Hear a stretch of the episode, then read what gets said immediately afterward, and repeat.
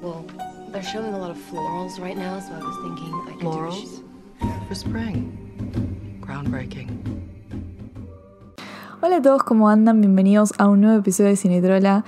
Y este episodio va a ser como un poco diferente. Porque, ah, todos los episodios decían que iban a ser un poco diferentes, pero este va a ser en serio un poquito diferente porque este es como medio un Cinetrola reacción. O sea, no es un medio, es un Cinetrola reacción. Eh, porque hoy salieron las nominaciones de los Golden Globes, sí, estos premios ultra raros que estamos en noviembre, no chicos, estamos en, febrero, estamos en tipo 3 de febrero, 3 de febrero, ¿qué?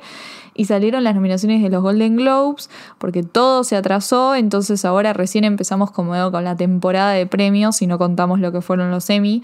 Em, y eh, nada, me pareció que la verdad es que hubo muchas sorpresas, una sorpresa en particular que en este podcast como que nos choca muchísimo, de la cual vamos a hablar en, en el episodio. Eh, así que nada, me parecía correcto hacer un, un, cinetrola de esto. Pregunté en Twitter si les copaba y dijeron que re que sí. Así que acá lo tienen, un cinetrola reacción a las nominaciones de los Golden Globes. Enjoy. Live from the star-filled International Ballroom of the Beverly Hilton Hotel. Welcome to the 70th Annual Golden Globe Awards. Bueno, ¿qué onda los Golden Globes? ¿Qué pasa con estas nominaciones? ¿Qué pasa con los premios en general? A ver, ya de por sí eh, el 2020 fue un año muy raro para el cine porque eh, por obvias razones no se pudieron estrenar todas las películas que, estaban planeadas para este año. Eh, y también muchas películas se estrenaron en, los servicios de streaming directamente, al muy poquitas en cines, o sea, nosotros ni siquiera tenemos los cines todavía, en Buenos Aires por lo menos. Em, y, las que se estrenaron en cines en Estados Unidos fueron con una capacidad limitada, mucha gente no fue porque eh, tenía miedo todavía y bueno, inevitablemente eso golpeó a la industria eh, y cuando se trata de, las entregas de premio, eh, nada, como que no, no hay mucha, no había mucho para elegir. Eh, aún así se estrenaron películas que estuvieron buenas, que estuvieron buenísimas, algunas están nominadas y otras no, eh, otras fueron completamente olvidadas y los Golden Globes decidieron nominar a otras que, parece un chiste ya. Eh, a ver, los Golden Globes nunca tuvieron mucha fama de elegir películas muy prestigiosas, como que van más por el lado de la popularidad y siempre fueron unos premios medios raros que ves las nominaciones y decís, mmm, posta. Eh, pero este año me parece que se zarparon. Me parece este año que se zarparon, que como que se, se tomaron muy, muy literal el tema de que, bueno, no hubo tanta cosa, vamos a elegir cualquiera, vamos a elegir cualquiera. Em, y así terminamos con Emily in Paris teniendo dos nominaciones y nos quedamos tipo que, que hasta la creadora de Emily in Paris tuvo que tuitear tipo, che, yo hice este programa como esta serie como una joda y quedó básicamente y me nominaron a un Golden Globe que después un escritor de Emily in Paris salió a decir eh, salió a decir soy un, eh, como en un artículo de The Guardian le hicieron una nota en donde nada él dice soy un escritor de Emily in Paris pero me parece que I May Destroy You, que es una serie increíble de HBO del 2020 del año pasado, eh, se merecía una nominación, no nosotros. O sea, es ridículo. Pero bueno, ya vamos a hablar de eso, vamos a, hablar como más en profundidad de todas las series nominadas, o más o menos todas, porque, como digo, eh, siempre, o sea, no me vi todo lo que está nominado y, además siempre vieron que las entradas de premio es como que se gana todo una serie que nadie vio, Shit's Creek en los Emmy. Bueno, así, es como yo veo las nominaciones y hay algunas series que yo nunca vi eh, y películas que conozco pero que no vi. Hablando de lo que sería televisión, em, vemos nominaciones, bueno, a Schitt's Creek, que es la que se ganó todos los Emmys, me vi un capítulo y no me gustó, o sea, no es que no me gustó, no es mi tipo de humor, entonces es como que en las series de comida te pasa eso, si es tu tipo de humor va. Y si no es tu tipo de humor, chao. Em, después hay muchas nominaciones a The Great, que es la serie de Nicholas Holt y El Fanning, que a mí me pareció increíble y se la súper recomiendo, está en mi podcast de series y películas favoritas del 2020, como lo mejor de mi 2020, de mi 2020, que...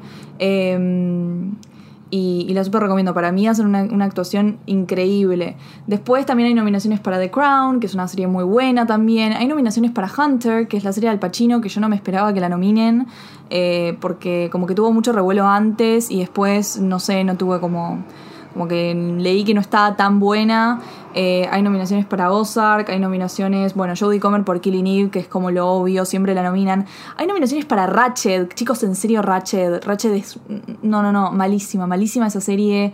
Eh, ustedes saben que lo de Ryan Murphy, o sea, Ryan Murphy hace algo muy bueno o hace algo muy malo, y Ratchet para mí es muy malo. Es una serie súper vacía, que no tiene nada en el guion y que es puro Sarah Paulson y diseño de producción. Que vamos a Sarah Paulson, está nominada por Ratchet, pero la verdad que me. Es, es como que agarraron tipo las series populares de este año y dijeron, ay, bueno, las nominaron, no, las nominaron y nada más. Y es como que. Después hay eh, nominaciones para The Undoing, que la verdad que no me la vi, pero leí buenas cosas. Hay algunas para poco ortodoxa. Eh, también Anya Taylor Joy para Queen's Gambit, que eso mm, amamos, me parece que se lo super merece. La amamos a Anya, que también tiene una nominación por Emma. Estoy recontenta por eso, pero es la única nominación que tiene Emma, LOL. Eh, y después también Normal People, que estoy muy contenta porque Saben que Normal People es mi serie, fue mi serie favorita del 2020, la amé eh, y también amo que hayan nominado a Daisy y no a Daisy Edgar Jones como mejor actriz y no a Paul Mescales como la revancha de los semis porque ese cara de rugby no me cae bien. Tipo, no sé por qué no me cae bien. Arre que había salido, había salido que el chabón era como bully en el pasado. Eh, no sé, algo así, pero estoy contenta que la hayan nominado a ella porque para mí ella es todo en la serie. Y nada, estoy muy contenta que la hayan nominado. Eh, después hay nominaciones para The Mandalorian, que la está rompiendo. Eh, Small Axe está nominada en Limited Series, que es como que digo, mm, no sé, no sé. Eh, no sé si, si, si Small Axe tenía que estar nominada para Limited Series. No porque no me porque para mí uno de los es una de las mejores cosas del año que hizo Steve McQueen, esa antología de películas hermosas. Pero para mí no es una Limited Series. Eh, pero bueno, sí, qué sé yo. Eh, no, no me voy a quejar. Me parece que está buena, pero es rara verla competir con The Queen's Gambit o Normal People. Y después llegamos al temón, que es eh, Emily in Paris, que posta cuando yo vi que a Emily in Paris la habían nominado, dije, me parece, esto es cruzar la línea. Esto es cruzar la línea, realmente es un montón. Es un montón que hayan nominado a Emily in Paris, me parece cualquiera, me parece una vergüenza eh, cuando es una serie que, si quieren saber exactamente por qué la odié y por qué me parece una realmente, realmente muy mala, eh, vayan a escuchar mi episodio que le dediqué que se llama Emily in Paris y el Fashion Show que no, funcionó, o sea, te digo todo ahí. Eh, es una serie que es muy vacía, que no tiene nada para contar, que es un chiste, que para eso nominame Riverdale, la verdad. Porque siento que Riverdale tiene mejores cosas que Emily in Paris, a, eso, a ese nivel estoy estoy llegando. Eh, la amo a Lily Collins y todo, pero no me parece que se merecía una nominación por lo que hizo en Emily in Paris. No me parece nada, nada, nada fuera del, otro mundo. Eh, teníamos series como We Are Who We Are o I May Destroy You, chicos, tipo series que, que, cuentan algo mucho más profundo, que, tienen un, un, guion muchísimo mejor que, que, que eso. Que, ese chiste, es un chiste Emily in Paris. Eh, me, da como súper. Me da un asco, me da un asco que la hayan nominado. Eh, y está la misma gente, Emily in Paris. Para mí a Lily Collins le va a dar vergüenza ir a los Golden Globes. Onda, perdón, realmente perdón. Yo pediría perdón. Y bueno, la gente de Emily in Paris salió a pedir perdón, eso es lo que les estoy diciendo. Me parece cualquiera que la hayan nominado. Es como que agarraron algo que fue popular y lo nominaron por nominarlo. Y no. O sea, acá te das cuenta que no hay nada de crítica, porque ninguna persona que tenga, o sea, un mínimo de conocimiento, ni siquiera tenés que tener conocimiento de, cine o series para saber que eso está mal hecho, para saber que eso es una mierda, perdón por la palabra, pero es una mierda. Eh, y bueno, es, qué sé yo, es lo que hay. Después pasando a la cosa del cine, también es un chiste todo. Eh, la categoría de comedia es comedia posta lo que hicieron. Eh, primero nominaron Hamilton, que Hamilton no es una película, o sea, Hamilton es una obra de teatro grabada, chicos había muchas como, eh, como discusiones y, debates sobre si iban a nominar Hamilton o si no iban a nominar Hamilton porque era como para Disney Plus, era una película, no sé qué, si, si se consideraba para los Oscars, para la temporada de premios, qué sé yo. Bueno, al final sí, al parecer, porque está nominada. A mí me parece cualquiera porque, repito, es una obra de teatro grabada, no es una película. Fue grabada para Disney Plus y ya está. Eh, es, es, como, no puedo creer que Hamilton esté compitiendo con películas, con Palm Springs. Palm Springs es la, la, única acá que yo digo está bien. Para mí Palm Springs es la mejor película del 2020. Ojalá que gane y ojalá gane el Oscar a... Eh, pero después de prom, o sea, es un chiste esto. ¿Por qué, ¿Por qué me pones de prom?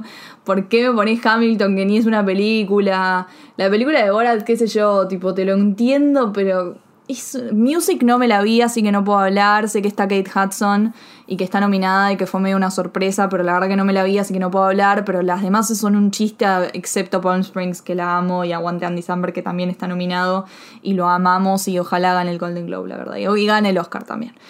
Después, mejor película. De, y también, a ver, no es que no habían películas de comedia para poner. Eh, la de Judah Patou eh, o, la de Sofía Coppola o On the Rocks. On the Rocks para mí es una de las mejores películas del 2020 y no la pusieron. O sea, está nominado Bill Murray como mejor actor eh, secundario, pero no está nominada la película. Que, que no me puedes decir que On the Rocks no es mejor que The Prom o Jack Hamilton. O sea, Hamilton no puede calificar como película, no es una película, es una obra de teatro grabada.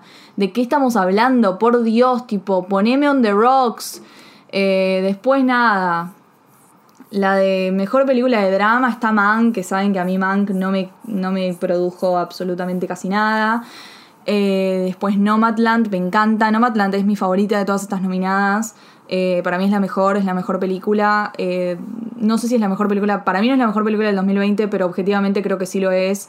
Eh, y tiene fecha de estreno local en cines en abril, ojalá la podamos ver, porque la verdad es que la super, la super recomiendo. Yo la vi por el Festival de Nueva York, la directora es Chloe Zhao, que también está nominada, es la primera directora con descendencia asiática para, nominada para mejor directora voy a decir mejor directora porque son tres mujeres versus dos hombres, así que la categoría pasó de ser mejor directora a ser mejor directora, en mi, bajo mis reglas. Em, está nominada y, la verdad que la súper, súper recomiendo. Eh, está protagonizada por Frances McDormand. Después está nominada Promising Young Woman, que tiene bastantes nominaciones Promising Young Woman. Y a mí me pasa algo con esta película que yo no le dediqué un podcast ni nada porque eh, me parece que el guion es muy problemático, me parece que toca temas que toca temas muy como muy fuertes y los toca de una manera muy superficial y no está bueno. Eh, mm, sé que la película tiene. Carrie Mulligan para mí está muy bien y además eh, hace una. Tiene un muy buen diseño de producción y tiene un muy buen soundtrack. Utiliza el soundtrack de una manera muy inteligente y eso es lo que le rescato a esta película. Pero nada más, o sea, me parece que el guion falla por todos lados, el final está rarísimo. Eh, yo sé que es una película que, tiene una grieta, que mucha gente la amó y mucha gente la odió. Yo como que admito que hay cosas que están buenas, pero también admito que el guion no tiene muchos problemas. Eh, pero bueno, está nominada. Me parece que había otras películas para nominar. Ejemplo, la película que de Prime Video, Sound of Metal, eh, yo creo que es mejor que cualquiera que está nominada a mejor película de drama, excepto Nomadland, que me parece la mejor. Eh, después de todas, no, no hay ninguna que me gusta. The Father no me la vi, pero después la, de todas no, no me gusta como casi ninguna. Nomadland nada más, porque el juicio de los siete de Chicago tampoco me gustó mucho, ni le dediqué un podcast porque no me pareció como que lo valía. Em, después, película extranjera, me gusta que haya nominado Another Round, de la que, que es una de mis favoritas del 2020, que le quiero dedicar un podcast porque la verdad que la rompió, protagonizada por Matt Mikkelsen, Dinamarca. Estoy como agarrando, viste, para para rescatar algo, porque la verdad que es un chiste todo esto. Después las demás de película extranjera no me las vi. Sé que tengo que ver La Llorona, que es una coproducción entre Guatemala y Francia, que me dijeron que está buenísima. Em, después las demás no me las vi, pero me las voy a ver. Eh, sé que hay muchas críticas porque nominaron a Minari, que en realidad es una película que está, porque está en, está, en, está en coreano la mayoría, pero es de Estados Unidos. Entonces, ¿por qué la ponen en película extranjera solamente porque está en coreano? Eh, sé que hay como unas críticas alrededor de eso, pero no me la vi, así que no puedo hablar. Pero si es de Estados Unidos es medio raro que esté en película extranjera. Em, y después sí, no, no sé si hay mucho más para hablar de lo que está pasando acá. Eh, como así nominaciones chiquitas, no. Después, bueno, mejor director, la categoría de mejor director, hashtag mejor directora en realidad, slash mejor directora. Eh, me gustó, eso es una alegría porque nominaron a tres mujeres y me encanta, me encanta que hayan nominado a Regina King, a Chloe Zhao y a Emerald Fennell. Eh, no me vi la película de Regina King, One Night in Miami, me la quiero ver. Después las demás me las vi todas. Eh, para mí tienen que ganar Chloe me encantaría que gane, ojalá que gane porque se lo recontra remerece por Nomadland. Eh, después está nominada la directora de Promising Young Woman, que ya saben lo que pienso. Eh, Aaron Sorkin por El juicio de los siete de Chicago, que no me gustó tanto. Y David Fincher por Man, que la verdad que me. Eh, me parece gracioso que lo nominen a David Fincher cuando toda la promoción de Mank en ningún momento dijeron que el director era David Fincher. Fue muy, fue muy raro cómo promocionaron esa película. O sea, tenés una película que fue escrita por el padre Fincher y, por, y dirigida por el hijo David Fincher. Y es como, o sea, no la promocionás de esa manera y en cambio la promocionás por un lugar que no va a ir la película. Es rarísimo, fue rarísimo, pero la nominaron. eh, la, estoy- hay que celebrar el hecho de que nada, que hayan nominado tres mujeres, eso lo rescato, me encanta. Ojalá que gane Chloe Zhao, pues se lo super merece. Pero bueno, muy pobre todo, muy pobre, muy pobre. Había cosas para elegir. En series también, o sea, Ah, no, mentira, se estrenó después. Se estrenó después. Iba a decir la de Fran Lebowitz, pero no, claramente no, se estrenó después. Se estrenó en enero. Chicos, ya no sé en qué momento estoy. Ya no sé en qué día, en qué año estoy, la verdad, perdón. Eh, pero. Pero es como, no, no sé, no me gusta nada, es como un chiste esto. Eh, la verdad que siempre igual los Golden Globes. Yo me hago la, la loca, la, criticona, pero la verdad que la sorprendida, porque los Golden Globes siempre fueron así, siempre como que hicieron cualquier cosa, pero esto me parece que cruzaron la línea de lo, de, de lo patético, de lo, de lo. de que es un montón, es un montón. Esa es la realidad. Es, es la única forma que tengo de describirlo. Es un montón. Tan cancelados estos premios para mí. Eh, no sé ni, ni cuántos se van a hacer, no, no tengo, no, no, no sé, no me interesa. Eh, obvio que no, se, no nos ponemos mal por premios o lo que sea, pero yo siempre cuando digo, bye, ¿por qué te pones mal con- por los premios o lo que sea? No es que te pones mal, yo sé que un premio no, no indica si una película es buena o mala, todos sabemos eso, pero lo que pasa es que, quieras o no, eh, los premios y toda esta temporada y qué sé yo, y los Oscars y los Golden Globes, eh, son cosas que todo el mundo ve. O sea, yo no tengo ningún recuerdo de mi infancia en donde no supiese que eran los Oscars, ¿entendés? Eh, como que yo siempre supe que eran los Oscars. Entonces, ¿qué quiere decir esto? Que cuando una película es nominada a los Oscars o a los Golden Globes, la gente que capaz que no le interesa tanto el cine o lo que sea, descubre una película. Como que dice, ah, mira, mira esta película, vamos a ver la película que ganó el Oscar, vamos a ver las películas que están nominadas.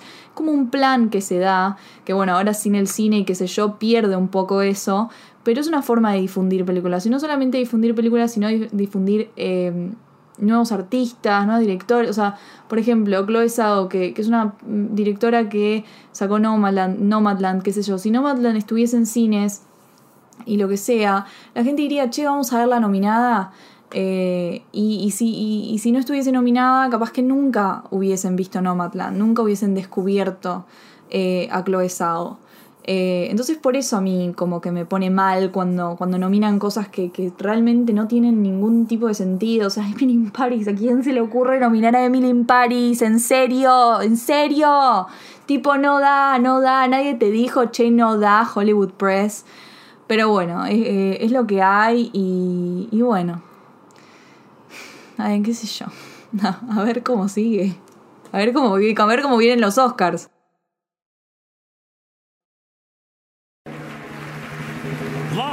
From the star-filled International Ballroom of the Beverly Hilton Hotel. Welcome to the 70th Annual Golden Globe Awards. Bueno, y eso fue todo por hoy en el episodio de Cinetrola. Espero que les haya gustado. Eh, fue un episodio diferente, ah, lo repetí otra vez. Eh, pero bueno, nada, tenía ganas de hacer como un Cinetrola así como random en medio de la semana porque hace mucho que vengo haciendo. Ya van dos Cinetrolas seguido que hablo de WandaVision y.